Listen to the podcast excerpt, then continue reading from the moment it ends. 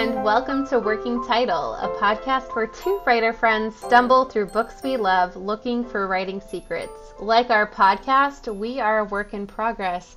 I'm Leah, and I'm planning elaborate heists in my head instead of writing my book. Ooh. I gotta get in on this. I didn't probably not for the planning. I'm not sure I'd be useful for there, but if you um I'm actually not sure if there's any part of a heist I'd be useful for, but if you need enthusiasm, I can bring a lot of enthusiasm to your heist. I think it's very important actually. I don't think there are enough enthusiastic support characters in heist novels. Like think about how much more the mastermind could get done if they just had like a golden retriever best friend. It's true. And like all the but usually the heist characters everyone's like, "Why am I doing this job?" And I'd be like, "I'm ready. I'm here. I showed up on time. I can take notes." Yeah. Um, yeah. Yeah. That would be You're like, I don't would change the whole heist dynamic. It would. Oh my god. I actually kind of want to I think that would actually be a really fun book or like a short story, like a piece of flash fiction. The mastermind Mm. approaching someone, it's like, "All right, I have a mission for you. I'm in.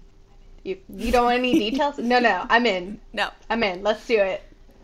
Sunshine and Grumpy one, but heists. Yes, exactly. I love it. Um, I'm Dana, uh, and this week I'm trying to find a more disciplined routine for writing again. I feel like I go back and forth between like really clear routines feeling really helpful and then suddenly feeling like the actual barrier to writing and suddenly I'm like no I need to be really loosey goosey about it to find that creativity. And then eventually that dries up and I'm like I need to go back to plans. And then the plans dry up. And it's all fine but we're definitely in a hey maybe maybe I should have like some affirmative uh you know things to check off on a writing to-do list. Maybe a timeline i don't know.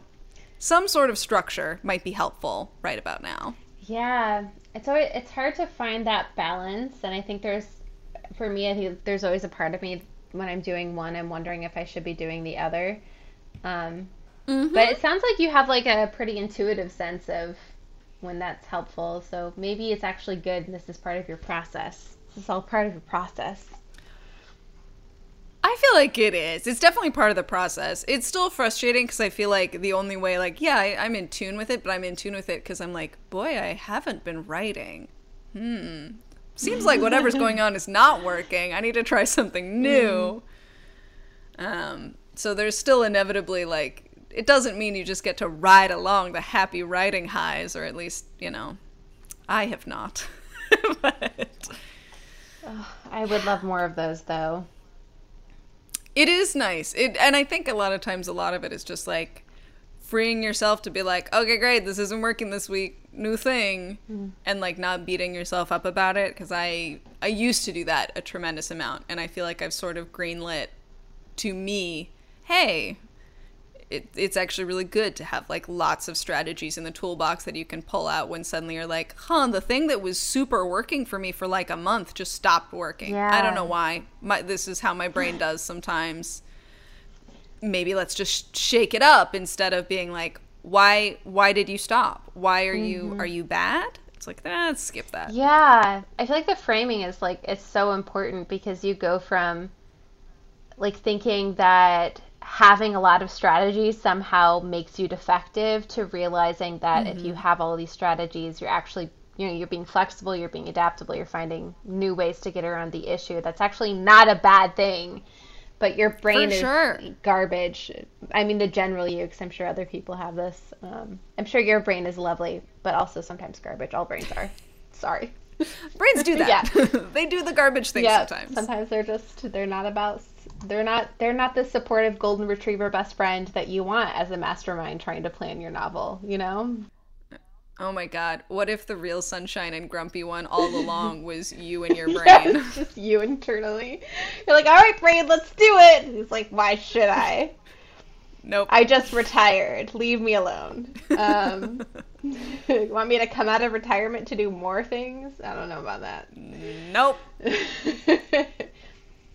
Oh God! Speaking of heists and people coming out of retirement and everything else, uh, this As you can tell, Dana's very excited because this time we did read Dana's pick. It's River of Teeth by Sarah Gailey. And I do have a synopsis for us.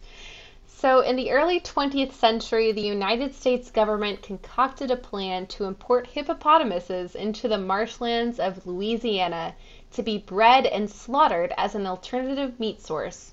This is a true thing, this actually happened. Um, and in Sarah Gailey's novel, it goes beyond a plan and is actually executed. And the result? Hippo cowboys and a wild, wild west filled with marshlands and territorial hippos that can snap a cowboy in two if they aren't careful. Winslow Houndstooth is a hopper, a hippo wrangler who originally came to the U.S. to have his very own hippo ranch. After his ranch is burned down, he spends his years with the only hippo that survived, carrying out dangerous missions and planning his revenge. When the government asks him to clear out a bayou overrun by feral hippos, one filled with all manner of mercenaries, cons, and wealthy criminals, Houndstooth sees another opportunity for revenge. This is the story of Houndstooth, his crew, and the most dangerous caper, I mean, operation they faced yet. And while Houndstooth thinks he has masterminded the plan, the crew has their own reasons for being there, and not all of them friendly. I A plus synopsis, incredible work. we love to see it. I loved inserting that little joke reference in the middle. That felt really good with the caper operation. That was like a running gag throughout the book. Absolutely. It would have it would have been frankly criminal to record this podcast without discussing the yes, the constant and amusing refrain of everyone being like, "Hey, Houndstooth, why are we doing this caper?" And he's like, "No, not a caper. It's an operation. I promise it's legit." no one takes me seriously. Why don't any of you believe me? Anyway, this was your choice, and I'd love to hear more about why you chose this novella and you know why this author. Ugh. Uh, there's so many good reasons, and I mean, look, a part of it was also that I was just like, boy, it would be so much, it would be so nice to reread that book again, and what a lovely excuse to do so. But I think that speaks to as well um, the the reason that this is not, uh, you know, we've done flashbacks that are like books we enjoyed as kids, and this is a much more recent flashback, right? Like I think River of Teeth came out in 2017, I want to say.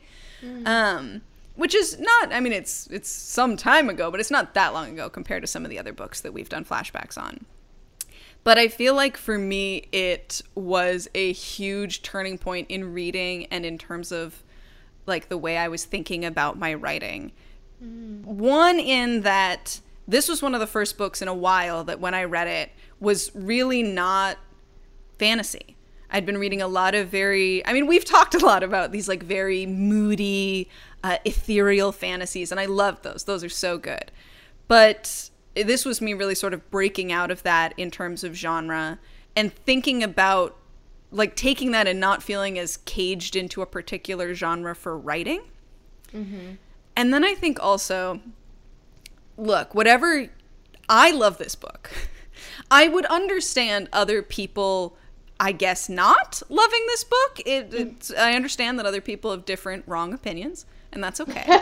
um, but th- I don't think there's any way you can deny that every single word of this book was written with just tremendous mm-hmm. joy and delight, and it was absolutely eye opening from that perspective because there were actually plenty of things that as I read it, I was like. Er, I don't know about that, but did I care? Not yeah. remotely, because I was having such a blast, and it feels like you're having such a blast with the writer because you're like, you're having a good time, I'm having a good time. We're at the best like story party right now, you and me, author reader. This is awesome, and it was.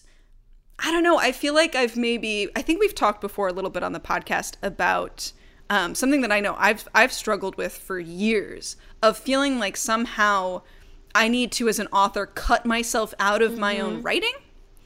Like somehow it's not as good if I'm visibly there and visibly having yeah. a good time and really putting in all different pieces of myself.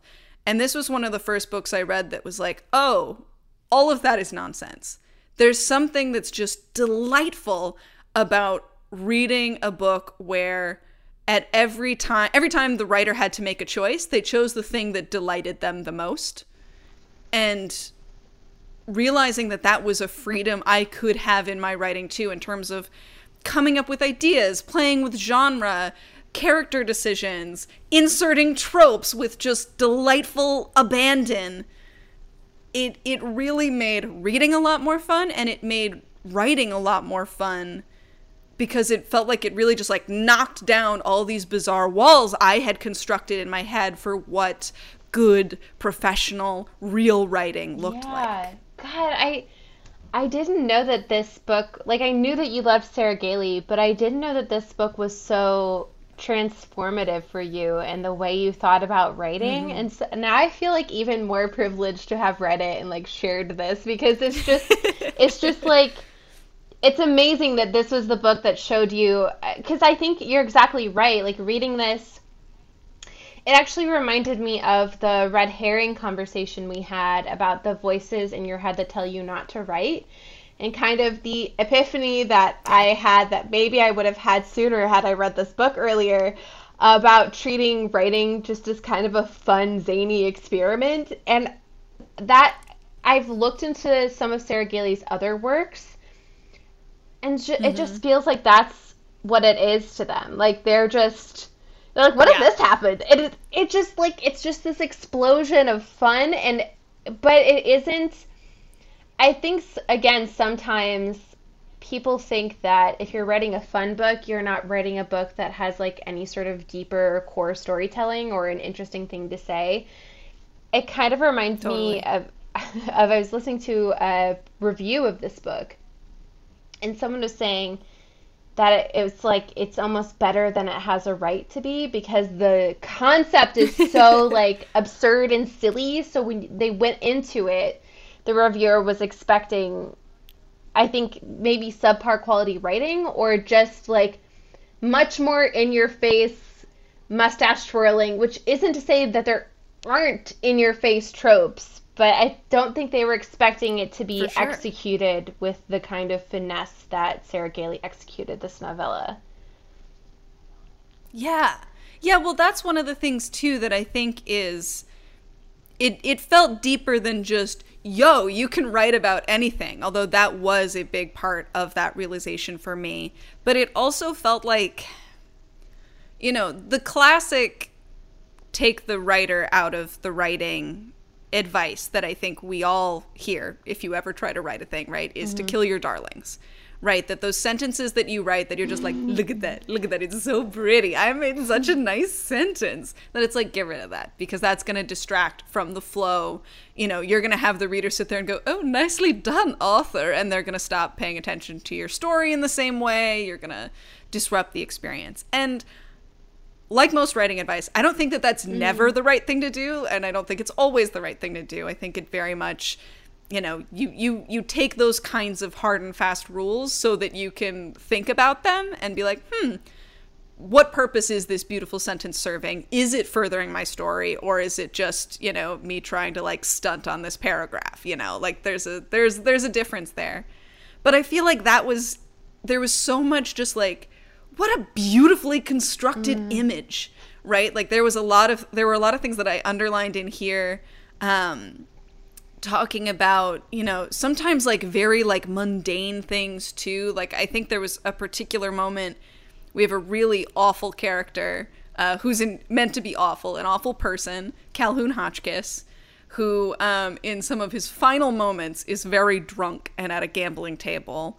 while someone is trying to pull him away and the description is that he like he like hits the table to demand another card and then his gaze uh, swims up to the dealer. I was like, yes, that that what a beautiful description of like when you're drunk and trying to look up from something. Like that's that's a lovely articulation. And somehow because so much of the book was I mean it was all treated with this like rhetorical finesse, but there were definitely like descriptions, moments of of dialogue where you're like you wrote I see you wrote this whole conversation mm. to set up this joke, and thank you for it because it's hilarious. I adore it. Um, but you also you could totally see like I was like, That's a darling. Yeah, you loved that sentence, and you know what? I do too. And I like that we're here together. And it it it it felt yeah like the the counterpoint right to like yeah kill your darlings sometimes that makes sense and sometimes make a mm-hmm. whole book of your darlings yeah yeah that i think i mean they've talked about how they didn't expect it to take off the way it did like that it's mm-hmm. actually for a lot of people an introduction into their writing but there are so many moments reading this that I felt like like I definitely growing up and honestly even sometimes now again I plan those heists in my head. I have all these witty exchanges. I never write them down. Sarah Gailey was like, "No, I will write them down and it will be delightful and fun." Like and I I think also they've talked about how they don't necessarily struggle for inspiration, like they don't feel writer's block in that way. And I honestly feel like part of the reason they don't, I might be wrong, I don't know them personally, is um, this freedom and this non judgment of the ideas they come up with. I, it's just like yeah. the joy in this is, it's just like, it's really remarkable. Like, I it makes me love it even like you said even the parts that i think had another author put it into the book because it felt like you know it's like all right this is how the plot goes like by rote almost had they put it into the book there were probably plot points in the story that i wouldn't have liked otherwise but because mm-hmm. it just seemed like so much fun the whole time i didn't have that issue yeah. Yeah, no, I think there's there's a lot of that, right? I mean, to talk about the heist aspect specifically, right? The I don't I don't think it super makes sense, right? Like even just in terms of they're like, great, we've got we've got the fastest shooter, we've got a mastermind, we've got a demolitions expert, we've got a con woman and and an assassin. Awesome. Our plan is just bombs. Like you don't need anyone except Hero yeah. for the original plan. I mean, it turns out later they're like, actually, we needed uh, the you know shitty white guy because he's the only one that's gonna actually get bomb stuff sold to him. Which again, I just love. I love a book that's like gonna take a moment to be like, guys, damn it, we don't have a white guy. What are we gonna do? You know what? We're fine, and just address that part so delightful. But the actual, like, in reality, this is a job that apparently Hero yeah. could do it basically alone. Like, if someone just bought them stuff, Hero would blow up, would blow up the bombs, the hippos would escape. So, like, what is everybody else even doing mm-hmm. there? And it's like, well, don't know. And, like, eventually you have a moment when, like, Archie is sussing out uh, that you know one of the one of the folks, the contract killer who's part of the team, is actually a spy because she's like, "Hey, what are you actually doing here? Like, what's your part of the plan?" And it's like, "Yeah, also Archie, what's yours? Like, what is anybody's part of the plan?" But I don't care. I don't care remotely at any point in that story. I'm like, it's just too much fun when they're talking about the plan. I like the plan they came up with. I like the way it gets twisted on its head by the bad guys. I like the way that they get out of things and the way that it complicates things. And it's delightful. I love every step of it. No, it doesn't super. It's it doesn't seem like a great like this is the dream team to mm-hmm. pull together to set off bombs. But that also is like that's a tremendous thing that like I tie myself up in knots whenever it's like okay the characters have to pull a heist or they have to do something complicated where then I'm like I don't I Dana don't actually mm-hmm. know how to do any of that. Is this interesting? Is this cool? And it is fun when writers like really go into it and they do the, you know, yeah, the the full Ocean's Eleven thing. If like clearly every member of this team has a specific purpose and we're gonna get their moment, like that's a story, and I like those stories too. But it was also really fun to see a different author say, eh, "I'm gonna kind of mm. shrug my shoulders over that part a little bit because I want a lot more time just having Houndstooth and Hero like say things to each other that makes the other one blush because all text has sexy subtext." Like we're just gonna we're gonna spend more time there yeah. because that's more fun. Yeah. And I was like, okay, you know what? I love that for for us. I love that for everyone involved. Yeah, I was thinking that it it was like a you might pick it up because you think it's a heist revenge story, but you you yourself get conned because it's actually like this romance story. Um, it's really like it's really about the characters. The heist, I mean, the mm. heist itself doesn't even happen until like the back end of the story, and the majority of yeah. time while you're heading over there, like there's not a lot of clarity on what the heist will look like or anything. Which to a degree, I feel like is part of a heist story. Like you don't fully know the plan until the plan is executed, and that's how you find out that it was masterminded. Masterminded is that? Yeah, I guess that's fine. Sounds um, right. yeah, good enough. Um, but yeah, Sarah Gailey seemed so much more interested in just exploring the kind of motivations of these characters and having them work at cross purposes. Like there were two things that I thought were really interesting about this book if you're putting it within the heist framework. The first is that the actual mastermind, the real one that saves the day, that has the last minute plan that no one expected, where it all works out, is not the main character. No. Which is not a typical heist story. And the second is that the crew is not a tight knit band that's like, that all is working, really, truly working together for the same goal. I mean, part of this you kind of guess from the outset because the way Cal is foreshadowed, you kind of get the sense that he sucks so you kind of think, okay, this is probably the person that Houndstooth invited on to get revenge on in part. So he's just there to to be like, ha ha ha, now you die. But yeah, like the you know the rest of them, you slowly find out like what their actual motivations are, and you know whether they're being helpful or not. Yeah, truly the only the only pre-existing friendship in this group is uh, Houndstooth and Archie. Mm-hmm um, who is also yeah no the characterization in this book is to die for. I truly like yeah if we if we break it down to the the sentence and paragraph levels, just the way that uh, Houndstooth is introduced, the way that mm. Archie's introduced, the way that Hero's introduced are just masterful. Um, I also love interesting thing I noticed that is very very microscopic. Where I know we're also talking about a lot of mm-hmm. macro things right now. They're all of all of their first sentences are negative. Not in terms of like bad but in terms of like the actual sentence structure. Like the first sentence of this book right is winslow remington houndstooth is, was not a hero. And it's all about him not being a hero. And then the first sentence of archie's chapter is nobody suspects the fat lady and then for heroes it's hero shackleby didn't read the first letter it's all about the things that these characters aren't aren't expected of, don't seem to be, don't engage with. But then, like, they are just beautiful setups for these delightful characters that, again, you're like, okay, yeah, I love them all. I love them all so much. Except Cal. But he dies, so as is correct. you need one character to kind of not like. I feel like at all, yeah. at all points.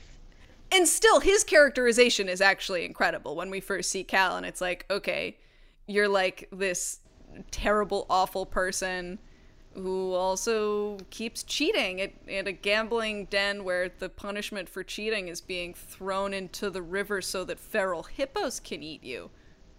Good on you, dude. Have fun. Nothing like being thrown around by some territorial hippos to really. God, it's just, yeah.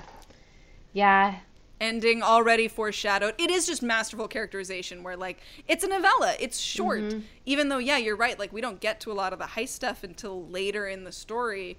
There's still not that many pages dedicated to who are each mm-hmm. of these mm-hmm. characters.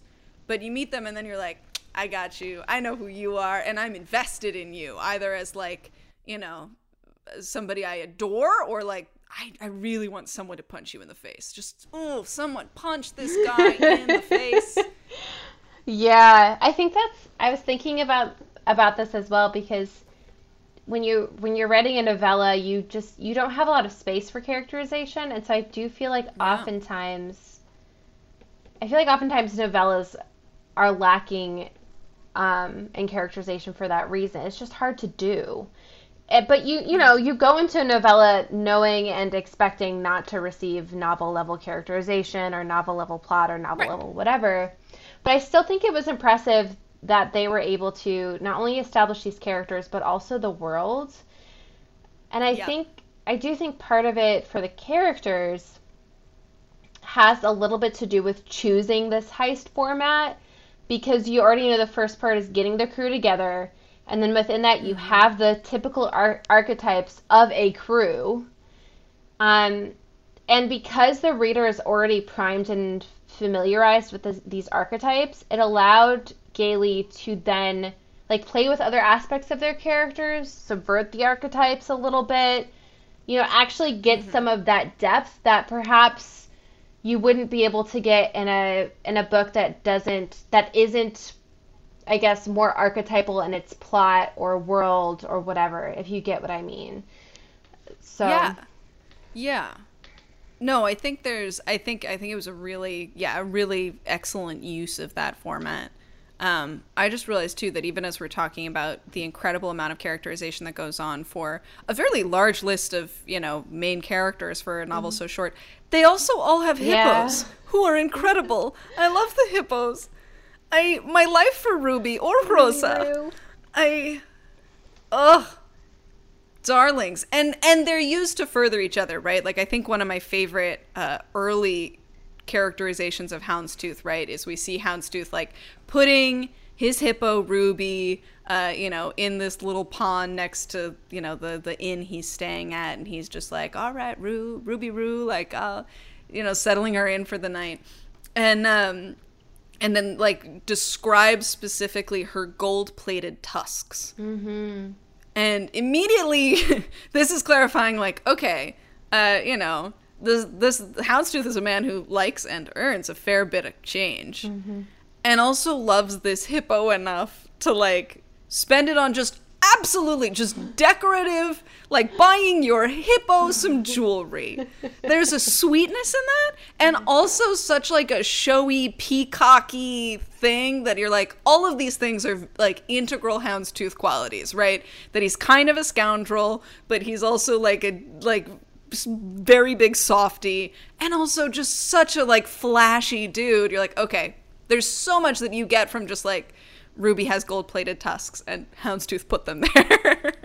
That's part of what's great about having I think in some ways they're not really foils to the characters, but having like the characters have sidekicks or pets or something that they mm-hmm. care about because you can stuff in so much characterization with just how they interact with them. Yeah. Which I yeah, I think like that's an impressive it's still a thing that I, I get very impressed by too because obviously like it can be this incredible tool to add characterization to each other right you can mm-hmm. do a lot of characterization of the hippo and houndstooth and have them feed into each other mm-hmm. but so often when i tried when i have tried to like add characters that are you know companions whether they're animal companions or nine year old boys destined to be eaten by hippos, oh. only a couple chapters uh, further in. Um, I, it often just ends up feeling overwhelming where I'm like, damn, I gave myself someone else to characterize, and this is hard. But I feel like, yeah, like there's a lot, there's a lot to learn from this novella about giving people like really like deep fleshed out, interesting characterization in very few words. Mm-hmm. I mean, I yeah, alluding to the character of Neville, who is in fact this like kid. He signs on to help Archie brush the hippo's teeth, which is the cutest thing in the world. And is like very dedicated, has like this one scene where he's integral and hilarious, and then, you know, goes to try to call the nice hippo over to brush his teeth and gets eaten. Barely there dude is really only in a chapter and a half. Mm. But I feel like I, I was sad when Neville died because I cared about this character and I had a sense of who this kid was. And and you're right. I think a lot of it is sort of using those archetypes in a lot of ways to like boom, slot in the like main outlines of here's what you expect. And here are the ways that we're gonna complicate that and flesh that out and color that in um, in a way that, yeah, lets you do some really cool stuff in very few words.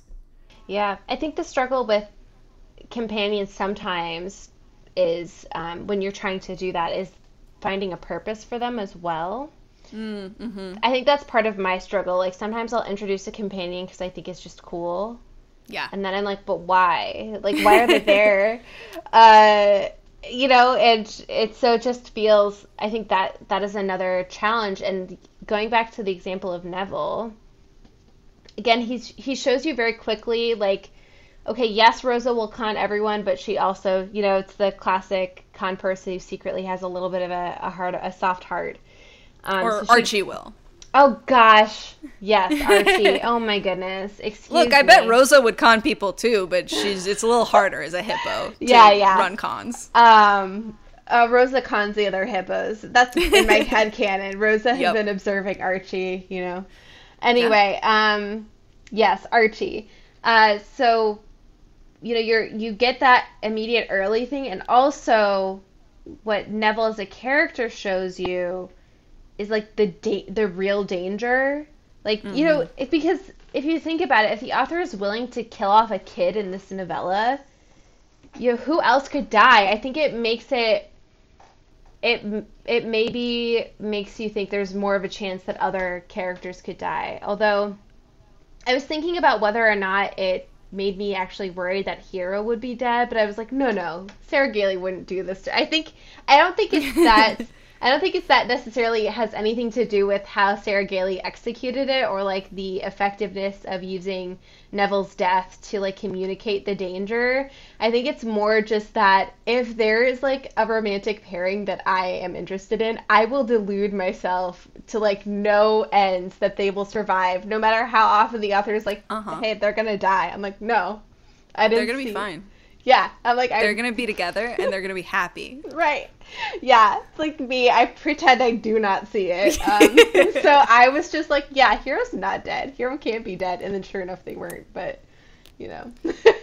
yeah. Well, I think too that's another part of it that um, was also really fun, and I think you know part of part of another kind of thing I've been trying to learn and grow more into as a writer is that I don't know if you've had uh, this same sort of trajectory or not, but I realized many years ago that I was like, huh, why am I only writing about beautiful things? Mm-hmm. Things that I think are beautiful, mm-hmm. right? In one way or another. And there's lots of different kinds of things that are beautiful, but like every place my characters go is cool and beautiful. All the characters are cool and beautiful in different ways.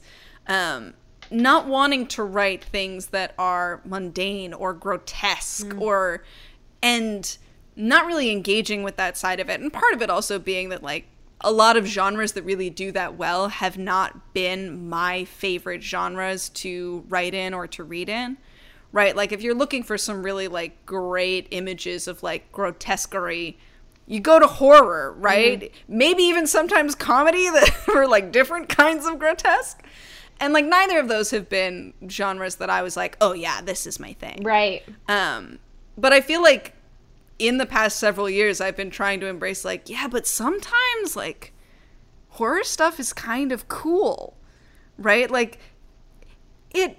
It's really sad that Neville dies, but a hippo just bit him in half. Is kind of cool. I don't. It's like it's dark. It's it's not, but it is it is compelling in that way that a lot of times like horror can be, mm. and I feel like especially. I mean, that's half the appeal, right? Of like a title like River of Teeth. You're like, I'm getting into something, right? and I feel like it definitely you were talking about, yeah, Sarah Gailey. I love them. I have I'm working on reading all of their stuff. They are so freaking prolific prolific yeah. that I'm I'm despite being such a committed completist as a person, I'm still not there yet. But I think you can see in a lot of their work, which does cross a lot of genres mm. too, um, that there often is this this fascination with the delight and the joy, but not in terms of always being lighthearted. Also in terms of like, we're just gonna run into the thing that is interesting here. And sometimes that thing is let's have these two characters flirt and then they get to their hotel room and they're like what are we going to do? There's only one bed.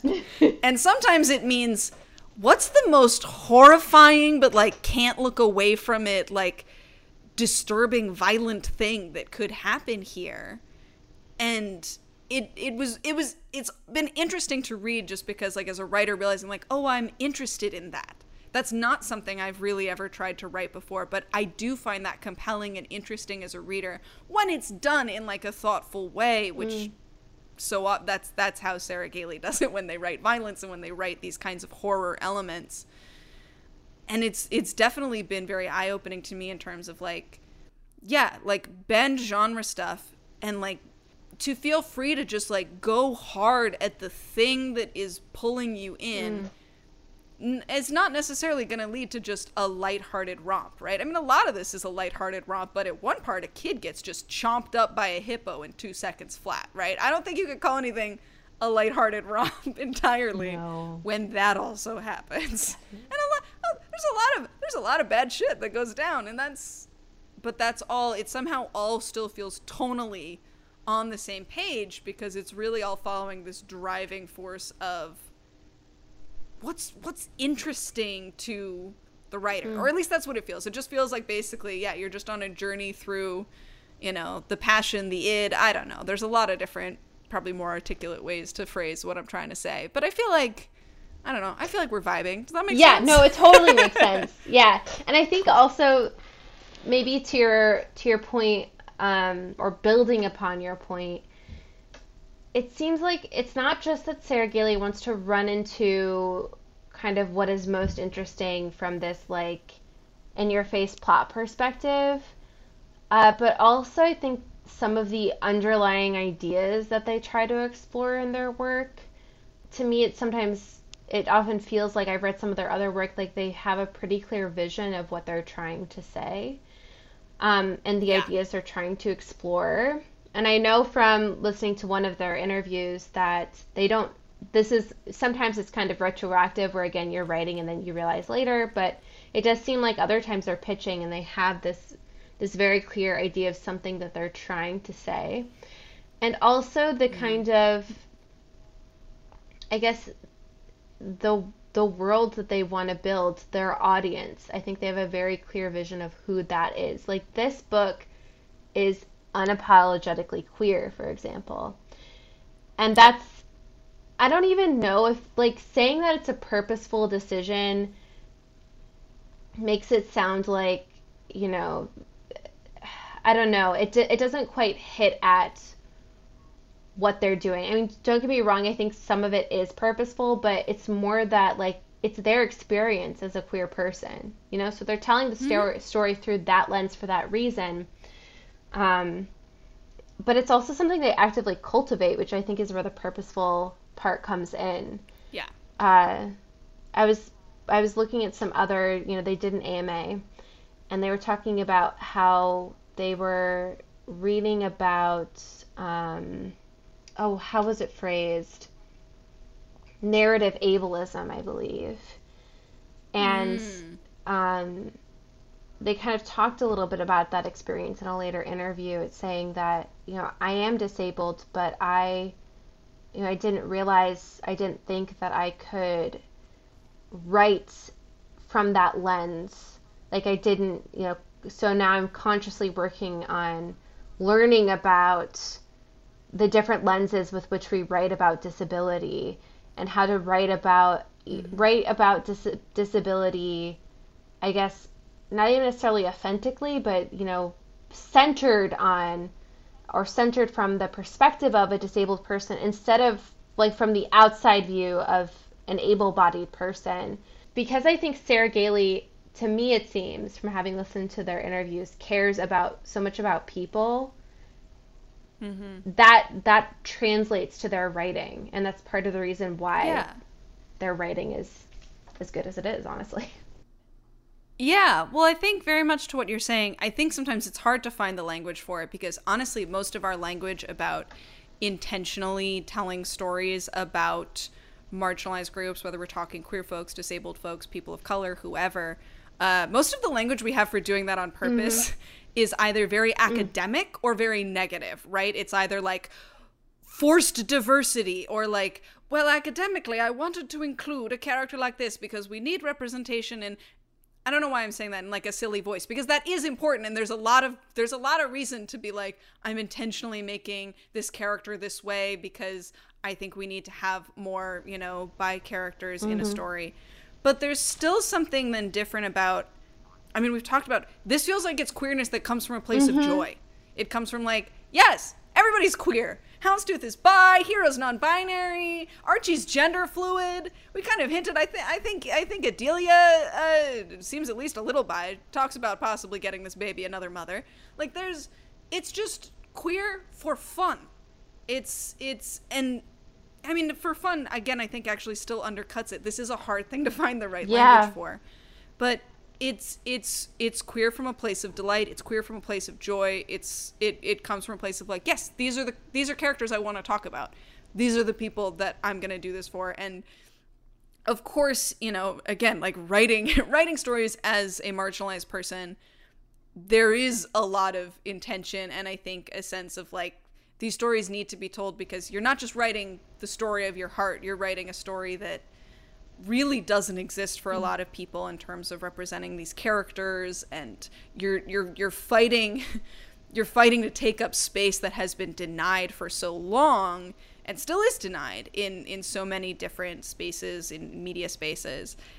I don't know that we ever fully can like separate that from that like desire to like this is for mm. representation, but also like this is just for this is just cuz I'm queer and this is the story I want to write. And like we're not to we're not going to allow there to be weirdness about that in any way. This isn't forced diversity. Everyone's queer cuz I want them to be. Thank you. Goodbye. Yeah. We're done. That's that's the mm-hmm. thing. And I think there's it's it's it's rare to read a story that feels that way. And I mean again, like there's definitely you could find some Goodreads reviews from people who were not happy Woof. about it and I mean for sure, but like yeah, that's that's such is the case. And it was really fun cuz I think I've seen it's funny actually hearing I hadn't I hadn't heard that interview about uh, where where they talked about narrative ableism, but I have seen them talk before about a journey that they went on related to queerness and trying to discover that they could write queer characters who had happy endings and happy lives, um, because that was that was something that they struggled with for a while was just I mean there are so many right? There are so many cases. This is why we talk about like the bury your gays trope that like oh yeah there's a queer character here but of course they die. Of course the person they're in love with dies. Of course they can't ever actually be happy.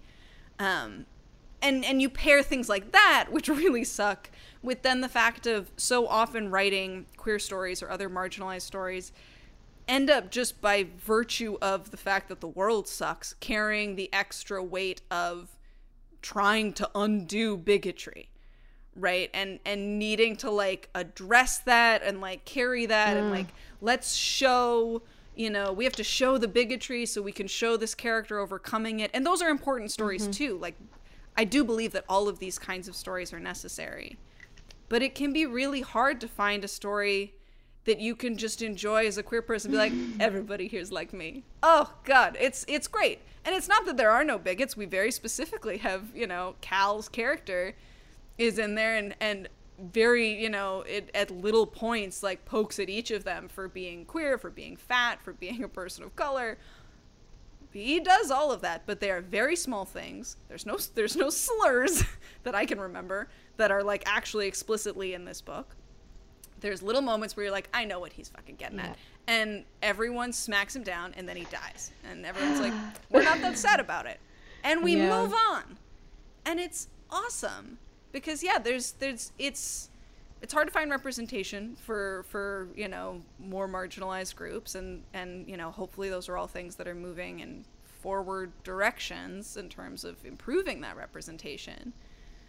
But i think even more it's it's hard to find like this this this felt like a book that was written not to teach non-queer people that it was okay to be queer but just so that like queer folks hmm. could read it and have a good time. And the non-queer folks could read it and have a good time but like that was like hey this is a book i wrote because i enjoy it and i'm queer and probably other queer people are gonna have a good time. Yeah, I think that's again that's one of the best parts of the story. I was trying to remember how I hmm. first heard about this book because again, like it's not in a genre that I typically read. I'm not even 100% sure which genre it's in, but it's not it's not the kind of stuff that I certainly at the time was reading. Um and I, I think it must have been on Twitter, either like following a writer that they were also friends with who retweeted them. Either either it was them talking specifically about hippos and about this actual literal history that like did not become real history by virtue of like just a couple votes where somebody saying, "Hey Congress, hippos are actually super vicious. They're not river Right. cows. This this could be real dangerous." Um it was either that or but it was it was anyway i've sort of i've sort of lost my thread now even just while talking but i think like uh i for i i follow them on twitter and see a lot of their delightful things but i haven't seen a lot of like their writing process or yeah I, I think there's also the only other thing that i've seen them do a lot but i think speaks a little bit to what you were saying about um their world building is that they actually do a series about this. I, I subscribe to their uh, newsletter, um, and they've been doing a series that specifically is about um, world building and where like they offer some jumping off points and questions to like different people. Um, different people that they know, different friends, diff- or sometimes writers, but sometimes not. Sometimes just other creative or interesting people they know, and it'll be you know like literally presenting with a thing, right? Or like some sort of, you know, capitalized word. What is the trial? And guiding people through coming up with, and you'll see two different people come up with two totally different things, but fleshing out this world building in a really interesting way Yeah.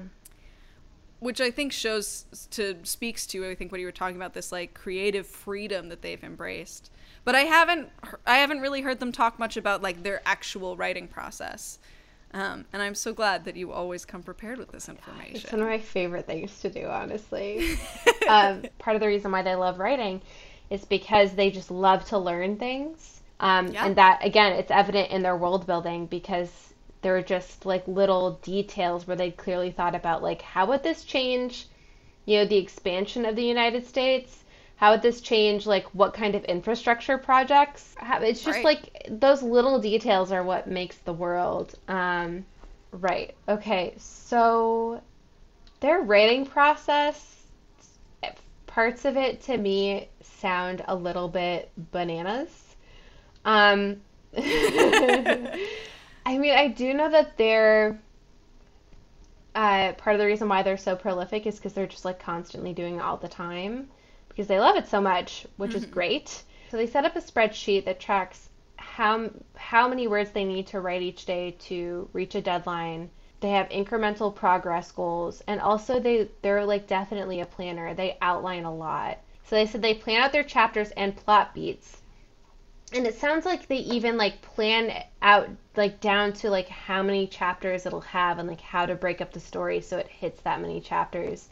They said that they target lengths for their books by dividing my total target length or by dividing their total target length for the book by the number of chapters they've decided on. What? You've just decided on the number of chapters? like, what is happening? Like, if I want a book to be novel length and I want it to have 27 chapters, I've clearly switched back into I, whatever.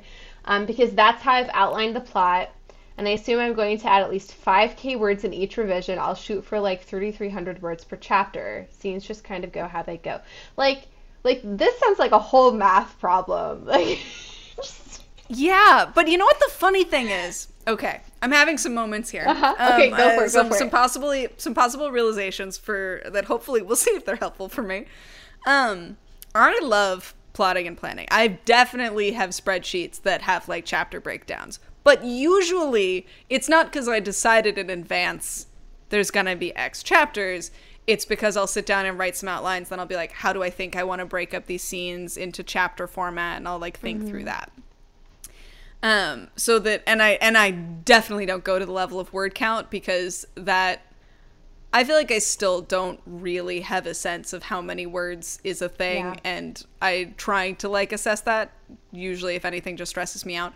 Granted, you and I have talked about how long my novel project is, so it's probably something I could get better at is uh thinking about word counts. But I was just thinking about um you know when when I was talking about like where I'm at with writing right now and how I'm like trying to figure out uh, what is the like right discipline or structure that I want to put on my writing now. Part of the reason that I feel like I'm in that mode, I think we talked before. I signed up for uh, a writing workshop to write uh, a Dungeons and Dragons one shot mm-hmm. adventure, which was really fun. And the the workshop was specifically it was one month. They had specific like word count targets, not to say that you couldn't or shouldn't go over, but to just give you a sense of like because for many people, including myself, this was their first time attempting to write something like that. Like, hey, general sense, you want your whole thing to be about I think it was like 3000 words. And like different subcategories of it. And that was mostly what the structure was that was assigned. It was like you had some templates, you had some guidelines there. Um, you had, you know, there were lessons each day that would like give you exercises that would help inform stuff, but it's not like they said, okay, today you write this section, today you write this section, but you had mm. those things. And it worked really well for me like not only did i like do the thing in a month when i was like eh, that's not usually my process right? My process usually takes yeah. a lot longer. But i i did it i liked it and i felt really motivated to work mm. on it. I worked on it a lot more than i thought i was going to because i was just constantly jazzed about it. And it's reminding me of like you know we talk about i feel like a lot of times we're talking about like what what are the ingredients? What are the environmental factors that you need to create in order to like really embrace your creativity right? And we've talked a lot about like getting rid of some of those like shame impulses is really important. But sometimes it's limitations yeah. right? Sometimes we get creative because someone says you know i i did a writing exercise once that was like okay you're gonna rewrite this chapter you wrote once before but without the letter a. I was like what and it was really fun and some real I was really proud of the writing that came out of it. And it was the weirdest, most arbitrary nonsense yeah. restriction, but it made me get creative in a way that I didn't before. So now I'm like, damn, is that should I just decide a number of chapters and see? And like heck, maybe having a word count goal would be good also so that then like I mean maybe right you set the word count goal and then you're like actually this chapter is about half as long. Cool. That's you know what? Sometimes we we set goals and targets not so that we can turn in the, you know, perfect draft, but so that we can have something to shoot for, something to guide us, something to act as a restriction, but that we can also say, yeah, look, I know I said 2000 and it's 2200. We're fine. That's fine. We're just gonna, that's okay. Mm-hmm. I don't know. I'm kind of tempted to try. It might be totally batty, but I'm sort yeah. of tempted to try that and yeah. see if that doesn't help me find that like I don't know, channel some of my type A nonsense into something that into creativity, right? Cuz usually like I can do my type A nonsense for non-creative stuff, but it usually feels mm. stifling for creative stuff. Yeah, I wonder if it's partly because all my type A nonsense is like what I do at work like I have to be extremely type A at work, so it almost feels like, you know, an extension of work. But when I think about it, like I think some of these things are actually useful because to me they feel like those tasks that you can mm. do at the beginning of a project that aren't essential but will make your life a lot easier later on but require a lot of front loading and that's part of the reason why it's so hard to like do them um, but I also I kind of want to issue a challenge now that you've explored this. I kind of want you to turn your romance idea into a novella. I feel like asking you to do a novel is a lot, but a novella feels maybe more achievable using this method. I'm look, I'm at least partway there because I've already done a lot of outlining, which I hear you on outlining being hard, but also um, I definitely file it away as like that counts as writing. Yeah, but it it doesn't feel as scary sometimes when I'm scared about starting a project. So yeah, I might I might try that. I've been that's that's been sort of the next longer term project that I want to start is this romance novel, perhaps novella idea. Um but it has been it has been very challenging for me to like okay i'm gonna do it now mm. instead of just like i've done a lot of thinking about it i feel very prepared in a lot of ways but not prepared enough but that might be a good way to like let's set some let's set some chapter limitations let's set some word count limitations. And then maybe i'll feel empowered to like but i can see there's gonna be this many chapters so i'm clearly this far through and use that as a motivator instead of like something else. I think it's also hmm, setting these limitations even if they're kind of absurd, I think is also a really good way to break out of the this story needs to be good slash perfect slash important slash you know whatever. Because now you're just like, well, I have this random limitation. I'm just trying to see if I can do it. Like I'm not trying to do anything more than that. Yeah, now I'm now I'm not just like I need to write this this scene or this chapter and have it be amazing. It's like okay, I need to write a chapter that does XYZ and I've got this many words to do it. And it starts to like I feel like that channels into maybe less of the type A stuff but more of like the puzzle part of my brain and I love the puzzle part gets really jazzed. right? I love jigsaw puzzles. I rarely take breaks from them. It's a problem because I like often actually messes with my sleep schedule because I'm like, why sleep? There's puzzle, um, which is a different thing I should work on, but would be potentially useful when trying to be like, why can't I write? Why when I why am I struggling to find motivation? It's like, okay, can I turn this into a puzzle? Because my brain really mm-hmm. loves to like latch onto those and get like really motivated to like do the thing. So maybe that would help as just the like, well, I gotta solve this puzzle. Can I do that in 2,000 words? Yeah. I will accept your challenge, is what I'm trying to say. Yes, accept it. You accepting my challenge makes me think of another red herring. 'cause part of what I struggle with sometimes with outlines, like I hear a lot of writers talk about scenes and beats, and I kind of understand them. But when I like people are like, you should plot it out scene scene by scene, beat by beat, and I'm just like, this seems like I don't I don't feel like I fully have a grasp on how those are broken down. Like I intuitively understand mm-hmm. story structure because I've read so much, but I don't think I have a full understanding of that definition. And there is a, a method of writing called the story grid that really hyper focuses on that. So I, I'm kind of wondering if maybe for our next red herring we should just like do some writing experiments using these different methodologies. Ooh, I really like a few that. months. Yes. Oh, Yeah, great. yeah.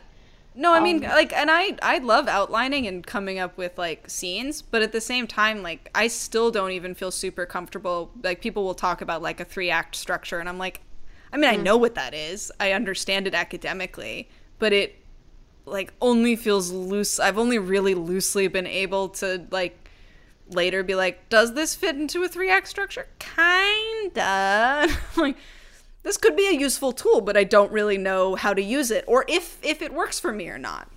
Right.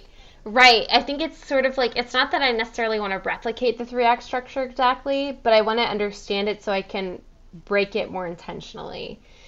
Um, Yeah. That sort of Use thing. it as a tool or abandon it like a tool that doesn't work for you. exactly. That's exactly it. I know that we're reaching the end of our our podcast episode. So I just want to ask, is there anything that you really took away? Is there something that you want to kind of end on that you want to talk about?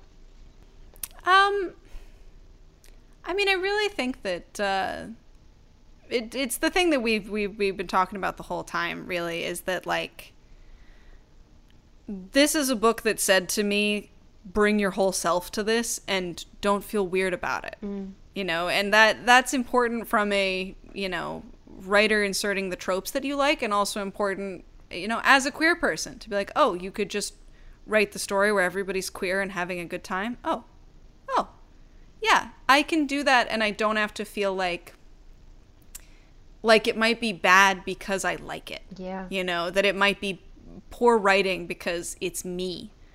Um and and realizing instead like if the thing here was that I just liked stories and I just wanted other people to write stories, I could just be a reader. You know, there's nothing wrong with that with saying like that's what I do. I like to enjoy other people's stories. But I I want to write because I want my own stories to exist. And it's a very weird thing that I feel like we get stuck into of feeling like somehow somehow we know we want to tell our own stories, but we also feel weird or guilty or bad about that. Or like somehow the reason that our writing isn't good is because of us. Mm. And this felt like such a freeing this was just such a freeing book to read of like yeah, maybe my writing isn't where I want it to be yet, but that's not because I am bad and putting myself into it is bad. That's because I have work to do. I have growing to do. And I'm certainly not going to do that by trying to avoid putting myself in here and exploring the things that I'm actually excited about. That's going to be how I actually get myself to write and get myself to practice and grow is by just jumping in head first with, you know what would be fun? You know what would be cool? What if like that's the headspace that I want to be in. Mm-hmm. And yeah, this this for me like that to me is the like huge takeaway from this. Yeah. In addition to the fact that um hippos are dope. They're they're so fun. They're so cool. Yep. yeah. I think I think also the I so fun fact kind of related to that is uh, Sarah Gailey uh, referred to Houndstooth repeatedly as a self-insert character. So I think that uh-huh. Sarah Gailey uh-huh. not only puts themselves into the book on kind of a, a broader scale through the lens of which the story was told, but also like literally. And this this also kind of reminds me of how um, I think part of the reason sometimes we think we can't insert ourselves is because readers who are criticizing a book they don't like, one of the things they'll say is, oh, this is a self insert character. And I think some of it is that yeah. readers who do not obsessively research writers the way I do um, don't realize don't realize that authors often put self inserts in in a variety of ways. Um, again, an author is always present mm-hmm. in their story.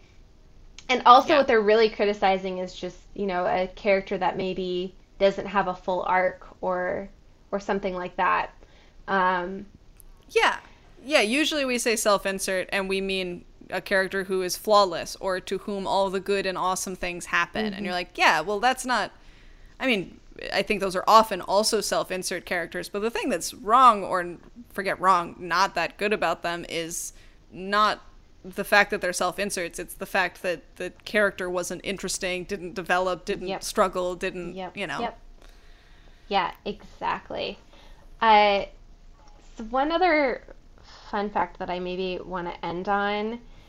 Um, maybe not so fun for Sarah when they were experiencing it, but something that I think would be good for us to take away. When they first started writing, they gave it to a writer friend for whom they had been beta reading. And the writer friend responded with basically, like, I think you should stick with what you're good at. Which, ugh. Mm-hmm. Mm-hmm. Uh, yeah. Mm-hmm. They did say they're no longer friends with this person, which makes me very happy. Yeah. If anyone, if you uh-huh. give your rating to anyone and they say that to you, send them to me. Just send them to me. I'm not. Yeah. I won't elaborate on what will happen, but send it. Send them we to just, me. We just want to talk. a little conversation. Uh, just talk. Just, just a, little. Just a little conversation. one-on-one conversation off the record. yeah. So they were garbage. Um, but the interviewer asked them, you know, like when you know, did you stop writing for a while? Like what happened? And they were like, yeah, I stopped writing for about six months, but then I started again. And the next story I wrote, the next short story I wrote, was published. I, which like, I think about how I might have reacted if I had a writer friend whom I respected a lot say something like that to me. I don't know if I would have bounced back that fast, but because I think partly because they were viewing writing as just such a fun thing, they were just seeing if they could do. Like they were able to kind of have that resilience and that tenacity, which I think mm-hmm. is very admirable. So if anyone says some garbage thing like that to you, Sarah Gailey also heard that. They seem to be doing just fine. this tracks because I have seen them tweet about like in, in when occasionally people are like, you know, retweet if your career is based out of spite. and you're like, people are like, yeah, my success comes from trying to spite somebody who was an asshole to me. Um, but yeah, I mean, there's just something silly about that too, in terms of um, if you want to write, and I think this is true across all creative endeavors, but I, I, I feel stronger about being able to speak to writing. If you want to write, you should mm-hmm. write. You know, like it, it if that is a desire that fills you and motivates you, you should do the writing. Maybe you try to get stuff published, maybe you don't. Maybe you find tremendous, uh, you know, financial success in it, maybe you don't. But the idea that the solution to any problem is like don't write. I just don't I fundamentally don't understand mm. because if if I could know right now that nothing I wrote going forward would be published, I would still keep writing because it brings me a tremendous amount of joy. Because there are stories that I want to exist, even if they don't get to exist in whatever the, you know, publication space is that would be ideal in my mind. Like, that's. Ugh. And I, I, yeah. Oh, I'm, I'm, I'm angry about that now. That's, that's the thing I'm angry about. I writing is good. Creativity is good. It's good for us, even if like even if that's all it's good mm-hmm. for. That's a really good and valuable thing all on its own. And also, if it's good for you, there's I still do believe whether or not you're able to jump through all the weird hoops put up between, you know, the creator and the way to reach people who want to enjoy your stuff, to read your work. There's there's there's people who probably need the stuff that you need to exist. So I think if you're if you're out there, you're listening to us. Uh, that's that's something we want you to take away. And um, there's no excuse if you love writing, go do it. You know, what are you doing listening to us? Go write your story. I mean, please continue listening hey, look, to us, is... but also write your story. yes if outlining and mood boards is writing, then uh, listening to something that makes you feel like you can go write also counts as writing. Um, I will die on this hill, so. you said it in a much better way than I said it. Really, I think we just hope that you're taking some encouragement and inspiration from this podcast and you leave feeling like you want to write. And so, of course, thank you so much for wandering with us today on Working Title.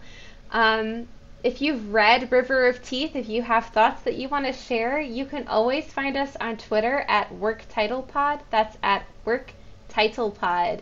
Thanks so much. Bye.